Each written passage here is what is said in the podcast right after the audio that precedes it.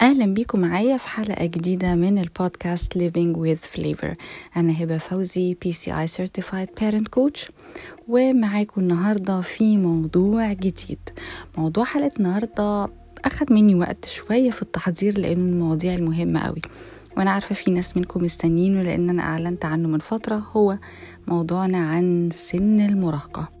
كل البيوت بتستنى آه، الوقت ده وبنبقى عاملين حسابه ونبتدي بقى لما الولاد هيدخلوا في سن 12 13 سنة نستعد نشتري الدرع الخوذة آه، سن القتال. هنتكلم النهارده بشكل مختلف عن سن المراهقة. عايزين نخليه بالنسبة لنا سن الفرص وليس سن المشاكل. سن نستمتع بيه إحنا وولادنا. ده هيحصل إزاي؟ هيحصل لما نفهم. فالنهاردة هنفهم مع بعض بعض المعلومات العلمية عن مخ المراهق وتكوينه وبيبقى عامل إزاي وهنتكلم إحنا دورنا في ده. المفروض يبقى عامل إزاي؟ المعلومات اللي هشاركها لكم النهارده جايبها لكم من أبحاث علمية عملوها أطباء مخ. وعلماء نفس على مدار السنين ومستندة في معظم كلامي من كتاب العالم لورنس ستاينبرغ كاتب كتاب Age of Opportunity. تقدروا ترجعوا تقروه لتفاصيل أكتر من المعلومات اللي هقولها لكم النهاردة. Age of Opportunity يعني سن الفرص. تعالوا نشوف سن المراهقة إزاي يبقى سن الفرص. سن المراهقة أو ال adolescence أو ال teenage زي ما بنسميه مشهور دايما بأن هو مرحلة الاندفاع آه، حب المغامرة. بيبقى فيه شوية مقاومة لمحاولة السيطرة من الأهل. عايزين يبقوا ضد قوانين عايزين يشتغلوا أو ينفذوا اللي في دماغهم بشكل أكتر. إرضائهم لأصحابهم بيبقى له أهمية مختلفة. فجأة بنحس إن الولاد مهتمين بحاجات ما كانوش مهتمين بيها وهم صغيرين. أهالي كتيرة لما بتكلمني علشان نبدأ مع بعض رحلة كوتشنج بيقولوا لي اتغير فجأة. ما كانش كده. كان حاجة تانية. كان طفل هادي مطيع. فجأة بقى حاجة آه، تانية ما بيسمعش الكلام متمرد. دي كلها ظواهر ولكن لو فهمنا ما يحدث خلف هذه الظواهر هيبقى الأمور فعلا أسهل علينا جدا. سن المراهقة اللي هو إيه؟ اللي هو ابتداء من تقريبا 12 سنة ويستمر حتى 23 24 أيوه. أنا عارفة ناس كتير دلوقتي هتتصدم وتقول لي إزاي ده؟ إحنا متخيلين إن هو تين ايج يعني 13 لحد 19 مثلا ولكن علميا لا. سن المراهقة أو آه، يعني المراحل اللي هنتكلم فيها في, في المخ آه، لا يكتمل نضجها ونموها إلا عند سن 23 24 هل ده معناه إن اللي عنده 12 سنة زي اللي عنده 23 24 لا طبعا. ففي جوه سن المراهقة في مراحل مختلفة. مش عايزة أصعب الأمور خلينا نتكلم بشكل مبسط. هنقسمهم لمرحلتين. مرحلة هنتكلم عليها اللي هي من 12 ل 16 تقريبا والمرحلة التانية اللي هي من 17 ل 23 24 طيب تعالوا ندخل بقى في موضوعنا النهاردة ونتكلم على مخ المراهقين إيه التغييرات اللي بتحصل فيه مقارنة بسن الطفولة؟ في سن الطفولة الطفل من أول ما بيتولد لحد سن عشر سنين بيبقى آه، بيتعلم كل المهارات الحركية والحسية. علشان كده بنقول نتكلم معاهم كتير نلعب معاهم آه، يتحركوا ويستعملوا حواسهم الخمسة عشان يستوعبوا ويتعلموا كل حاجة حواليهم. يتعلموا التواصل يتعلموا يعبروا عن نفسهم يتعرفوا على الأشكال المختلفة من العلاقات يميزوا ما بين العلاقات بالأهل العلاقات بالأغراب. يبتدوا يبقى عندهم ثقة في نفسهم اختيارات بتبقى بشكل محدود. ده بالنسبة لسن الطفولة عشان الأساسيات دي كلها. لو الأساسيات دي الطفل نشأ آه، آه، وتعلمها بشكل سليم ندخل طبعا بيه في سن البلوغ آه، بشكل سلس. حجم مخ الطفل بيكتمل عند سن عشر سنين. بيكتمل الحجم. ولكن اللي بيحصل بعد كده إن الوصلات اللي ما بين آه، خلايا المخ هي دي اللي بتتشكل كل آه، ما الإنسان بيكبر. إحنا زي ما قلنا قبل كده في الحلقات اللي فاتت اللي متابعنا إن في كل لحظة من حياتنا ملايين الوصلات بتتكون في المخ. الوصلات دي بتتكون بناء على العلاقات اللي بنعملها التجارب اللي بنعيشها في حياتنا اليومية. طيب إيه اللي بيحصل بقى مع بداية سن البلوغ والتغيير الكيميائي والفسيولوجي في المخ؟ اللي بيحصل إن مع سن البلوغ بيكون في منطقتين معينين بيسلط عليهم الضوء في المرحلة العمرية دي. المنطقتين دول بيكونوا عندهم مرونة أو بنسميها في العلم plasticity يعني إيه مرونة؟ يعني جاهزين لتكوين وصلات كتير. جاهزين لخبرات كتير وبيقولوا لصاحبهم يلا إحنا مستعدين. إيه هما المنطقتين دول؟ منطقة الأولى هي ال limbic system أو الجزء اللي في نص المخ المسؤول عن المشاعر والتحفيز والإحساس بالمكافأة والإحساس بالسعادة والنشوة والعلاقات. وده هنسميه أو هنشبهه في الحلقة بتاعتنا كأنه البنزين بتاع العربية البادل بتاع البنزين. الجزء التاني اللي بيسلط عليه الضوء في نفس المرحلة العمرية أو بيكون برضو عنده مرونة واستعداد للنضج هو ال prefrontal cortex أو الفص الأمامي من المخ اللي بنسميه رئيس مجلس إدارة المخ متخذ القرارات المسؤول عن تقدير المواقف التفكير المنطقي تقدير الموقف وحل مشكلة إزاي أخطط للمستقبل إزاي وده برضو مجازا هنشبهه بالفرامل بتاعة العربية. فبالتالي لو قدرنا كده نشبهها بصورة إن الأولاد وهم أطفال أنا اللي ببقى سايق العربية وهم قاعدين جنبي العربية اللي هي حياتنا وحياتهم. إحنا بنديهم خبراتنا فهم قاعدين جنبنا بيتعلموا بيراقبونا بيشوفوا إحنا بنعمل إيه بنتكلم بيسمعونا بياخدوا من خبراتنا. مع بداية سن المراهقة الوضع بيتبدل بيبتدوا هم اللي يبتدوا يسوقوا حياتهم هم اللي بيقعدوا على عجلة القيادة ويبتدي رجلهم على البنزين والفرامل.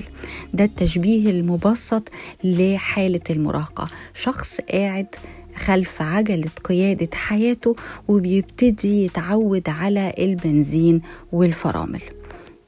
التحدي بقى اللي موجود ما بين البنزين والفرامل إن في النص الأول من سن المراهقة اللي هو زي ما اتفقنا هنقوله مجازا من 12 ل 17 بيكون البنزين هو الأقوى. الجزء المسؤول عن المشاعر وردود الأفعال بيتصرف من نفسه. مش بيبعت رسائل للجزء الأمامي اللي يفكر وياخد القرار وهو اللي يقرر له لا بيتصرف من نفسه. ليه؟ لأن الوصلة ما بين الجزء المسؤول عن المشاعر ورئيس مجلس الإدارة اللي هو الجزء الأمامي الوصلة لا زالت ضعيفة بتقوى شوية شوية. من سن 12 ل 24 كل شوية بنبص نلاقي فيه سيطرة أكتر في تحكم أكتر. ف يعني خلينا ندي مثال كده ونشوف نفس الموقف ده لما بيحصل في السن المراهقة الايرلي وفي الجزء الثاني من المراهقة. مثلا بنتي راجعة من المدرسة عندها مشكلة مع واحدة من صاحباتها واتخانقت معاها خناقة كبيرة لأنها زعلتها على حاجة اتكلموا في موضوع فزعلت منها فاتخانقت معاها. تبتدي تحكي لي على الموقف ألاقي إن الموقف ما كانش مستاهل الخناقة دي كلها. ولكن إيه اللي حصل؟ إن الموقف جرح مشاعرها ومس الجزء المسؤول عن المشاعر عندها فكان رد فعلها اندفاعي لأن الوصلة لم تكتمل بين جزء المشاعر وبين جزء اتخاذ القرار في المخ.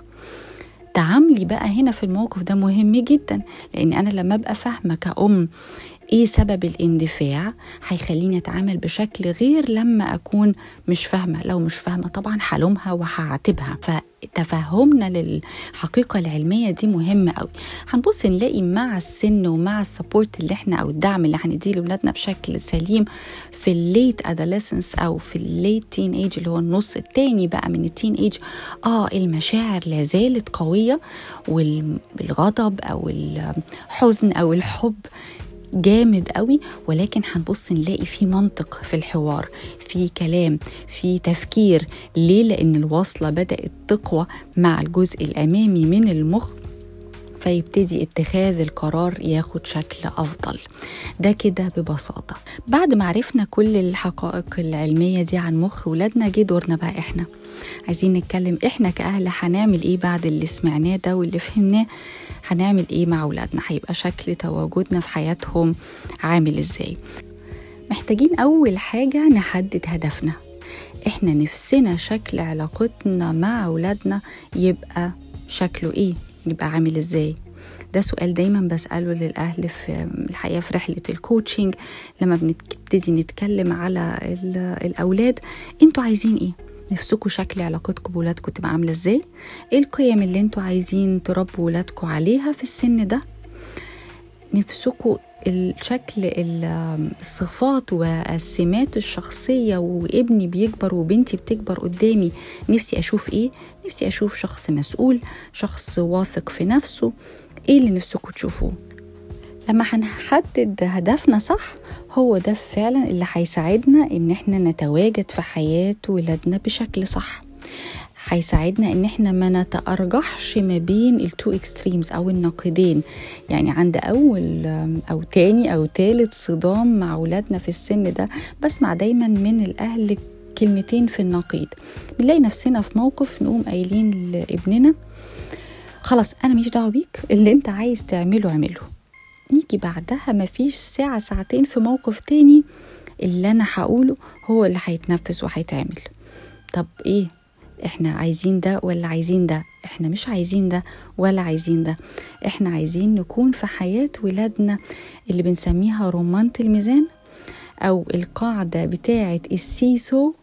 إحنا اللي بنساعده في التوازن لحد ما يوصل لبر الأمان ويبقى شخص ناضج مسؤول عن كل تصرفاته. طب عشان أكون هذا الشخص المتوازن محتاج أعمل إيه؟ هلخص لكم تواجدنا في حياة ولادنا بثلاث صفات. الثلاث صفات دولت هنتكلم عليهم كل واحدة نقول شكلها عامل إزاي علشان فعلا نكون في حياة ولادنا رمانة ميزان حياتهم. الثلاث صفات أو سمات اللي هختصر لكم بيهم تواجدنا في حياة ولادنا هو إن إحنا عايزين نكون منصتين موجهين ومحفزين لولادنا. طب نمسك كل واحدة فيهم. منصتين نسمع. نسمع بإنصات. خلي بالكم أنا قلت منصت وليس مستمع. منصت يعني بسمع بتركيز. بتواجد بخصص وقت في اليوم إني أقعد مع ابني وبنتي أسمع لهم أدخل جنب بنتي كده وهي قاعدة في أوضتها لوحدها قاعدة على السرير أقعد جنبها. ها أخبار يومك إيه؟ عملتي إيه النهارده مختلف؟ بكون منصتة لبنتي مش بتحقيق مش بحقق معاها عشان أعرف إيه اللي بيحصل ولكن بستمع لها بخليها تعبر عن نفسها أديها فرصة تعبر عن مشاعرها. مع ابني نفس الحكاية. بنصت بسمع أخبار المدرسة أخبار التمرين. لو ما رحتش مع التمرين أسمع أخبار التمرين إيه؟ ها مبسوط بإيه النهارده؟ هتكلم 30% وهسمع 70% فاكرين الكلام اللي اتكلمناه وهم صغيرين كتير عشان يبنوا حصيلتهم اللغوية؟ جه وقت التنفيذ زي ما اتفقنا هو رجله على البنزين. عشان أساعد الوصلة ما بين البنزين والفرامل إنها تبقى قوية يبقى هحتاج أبقى بسمع أكتر. يكلمني عن اللي بيحصل في البنزين وبعدين نبتدي في التلاتين في المية شوية شوية نشغل الفرامل مع بعض. فده الإنصات الاستماع للولاد. مش لازم وقت كتير ولكن الوقت القليل أخلي فيه كواليتي أو جودة زي ما بنقول وليس التركيز على كم الوقت ولكن جودة الوقت هو ما يعنيني. الصفة التانية اللي عايزين نكونها في حياة ولادنا هي إن إحنا نكون موجهين. موجهين يعني بمعنى كوتشز لولادنا أو منتورز لولادنا. الموجه محتاج يكون متوازن. هنقدم توجيه متوازن إزاي؟ الموجه محتاج يكون ملم بكل حاجة خاصة بالشخص اللي هو بيوجهه. يعني ضروري نكون عارفين مين أصحاب ولادنا سواء أصحابهم اللي هم بقى زي أصحابنا زمان صحاب النادي أصحاب المدرسة أو صحابهم على ال social media اللي إحنا ما نعرفهمش. الموجه محتاج يسمع. إيه اللي بيحصل؟ خلي بالكوا دلوقتي الحياة بقت مختلفة عن حياتنا زمان. ال social media دنيا وبحر كبير. فالموجه محتاج لما كان منصت هيعرف حاجات كتيرة علشان يعرف يوجه صح فيبقى ملم باللي بيحصل في حياة ولاده عشان يعرف يوجههم بشكل متوازن. الموجه بيضع قوانين. مهم قوي إن ولادنا يحسوا إن في قوانين في حياتهم. في مفهوم كده خاطئ عند بعض الناس بينشأ بسبب تمرد الولاد على القوانين فبنفتكر إن المراهق عايز حرية أكتر عايز خلاص يبقى براحته في خروجه في دخوله في الحاجات اللي بيعملها. ولكن الحقيقة سيكولوجيا العلماء أثبتوا إن وجود قوانين وستراكتشر بشكل معقول وشكل متوازن بيشعر المراهق بالأمان.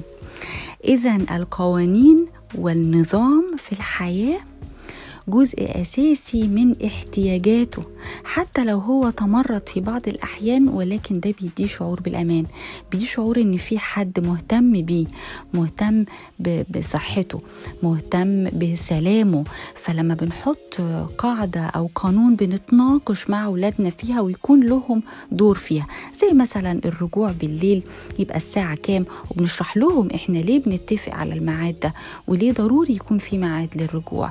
لما بنتفق وبنحط قوانين لنوعية الأصدقاء اللي بيرتبطوا بيهم بنشرح قيمنا كعيلة. وليه الأصدقاء دول شبهنا؟ وليه دول مش شبهنا؟ كل ده مهم قوي إن إحنا نكون بنعمله مع أولادنا بشكل متوازن. لا بندي الحرية المطلقة ولا بندي الحزم الجامد والخنق واللي هو كده يعني كده. فالتوازن الإنصات مع التوجيه مهم قوي. الموجه بيساعد الشخص اللي هو بيوجهه إنه يحل مشاكله بنفسه. دي نقطة مهمة قوي قوي خلي بالكم منها. وهم صغيرين دايما بنجمب أو بن بنسارع بحل المشاكل لأولادنا. لو مشكلة في المدرسة مشكلة في النادي خناقة الأم بتهب وتروح وتحاول تفك وتساعد الولد أو تساعد بنتها. ولكن في سن المراهقة زي ما اتفقنا إحنا عايزين نقوي الفرامل. فكل لما أولادنا يعيشوا خبرات مختلفة ويجولنا مشكلة هنحتاج نقيم. إمتى نتدخل في حل المشكلة؟ وإمتى وده الأفضل إن إحنا نخليهم هم اللي يتوصلوا للحل المناسب للمشكلة. فاكرين لما اتكلمنا في أول الحلقة على ال example بتاع البنت اللي اتخانقت مع صاحبتها ومامتها كانت شايفة إن في exaggeration أو مبالغة من البنت في الموقف ده؟ أنا دلوقتي لما فاهمة الموقف صح أساعد بنتي تفكر وتحلل. أساعدها تقوي الجزء الأمامي من مخها اللي فيه بقى تقدير الموقف وحساب العواقب فتبتدي هي تفكر. هساعدها إزاي؟ هساعدها عن طريق أسئلتي. هخليها تحلل الموقف. من غير لوم من غير عتاب هخليها تحلل الموقف اللي حصل مع صاحبتها. طيب انت لما حصل كده طب انت دلوقتي شايفة الخطوة الجاية اللي تعمليها إيه؟ شايفة حابة تعملي إيه؟ حابة تكلميها ولا حابة تستني؟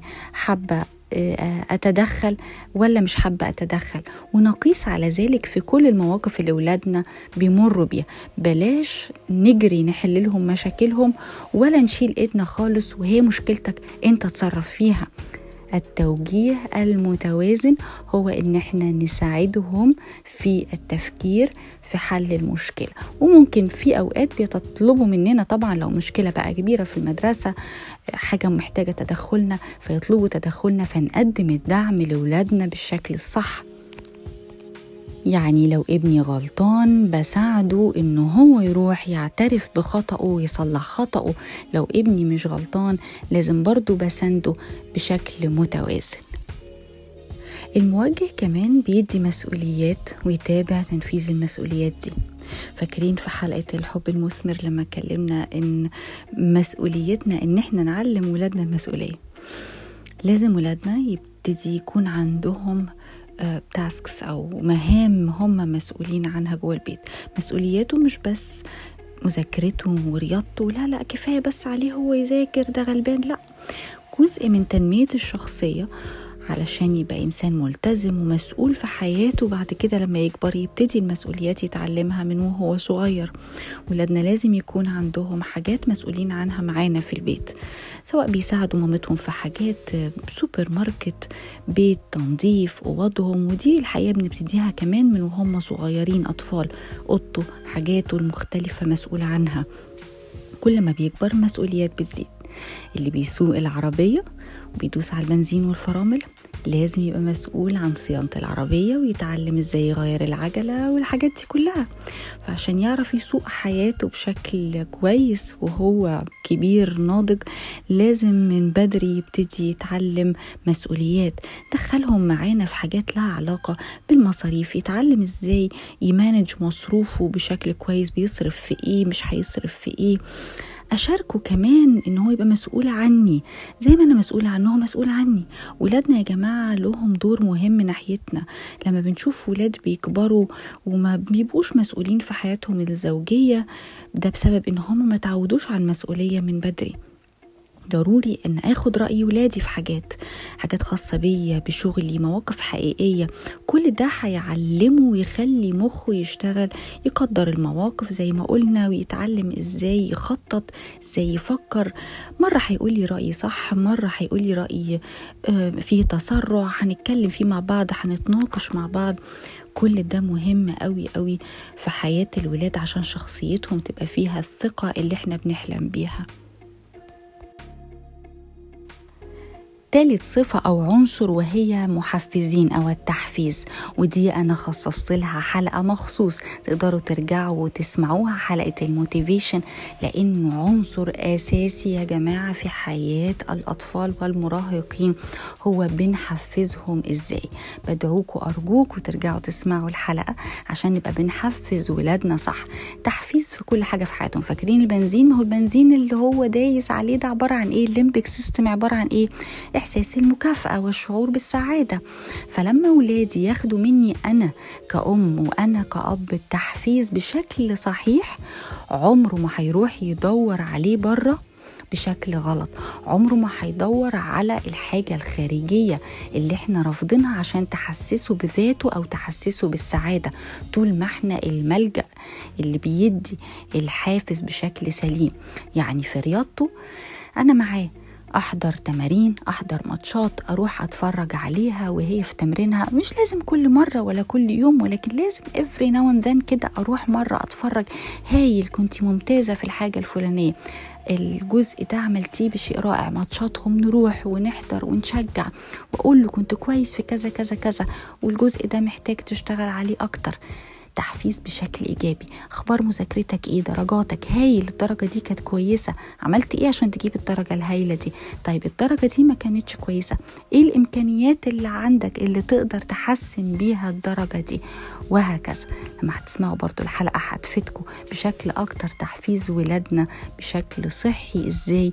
علشان نوصل للتوازن اللي نفسنا فيه في شخصيتهم. انصتنا توجيهنا تحفيزنا بشكل سليم هيخلي ثقة ولادنا في نفسهم عالية. طب أنا هقيس نجاحي إزاي؟ هعرف إزاي إن أنا على التراك السليم ولا لأ؟ هعرف بمنتهى البساطة. لما ألاقي ولادي بيرجعوا لي بيلجأوا لي بيحكوا لي أسرار ابني بيكلمني وهو بره البيت بيحكي لي على حاجة. بنتي بتكلمني تاخد رأيي في حاجة. تيجي بالليل قبل ما تنام وتدخل لي كده الأوضة بابي أنا عايزة أخد رأيك في حاجة. يا سلام!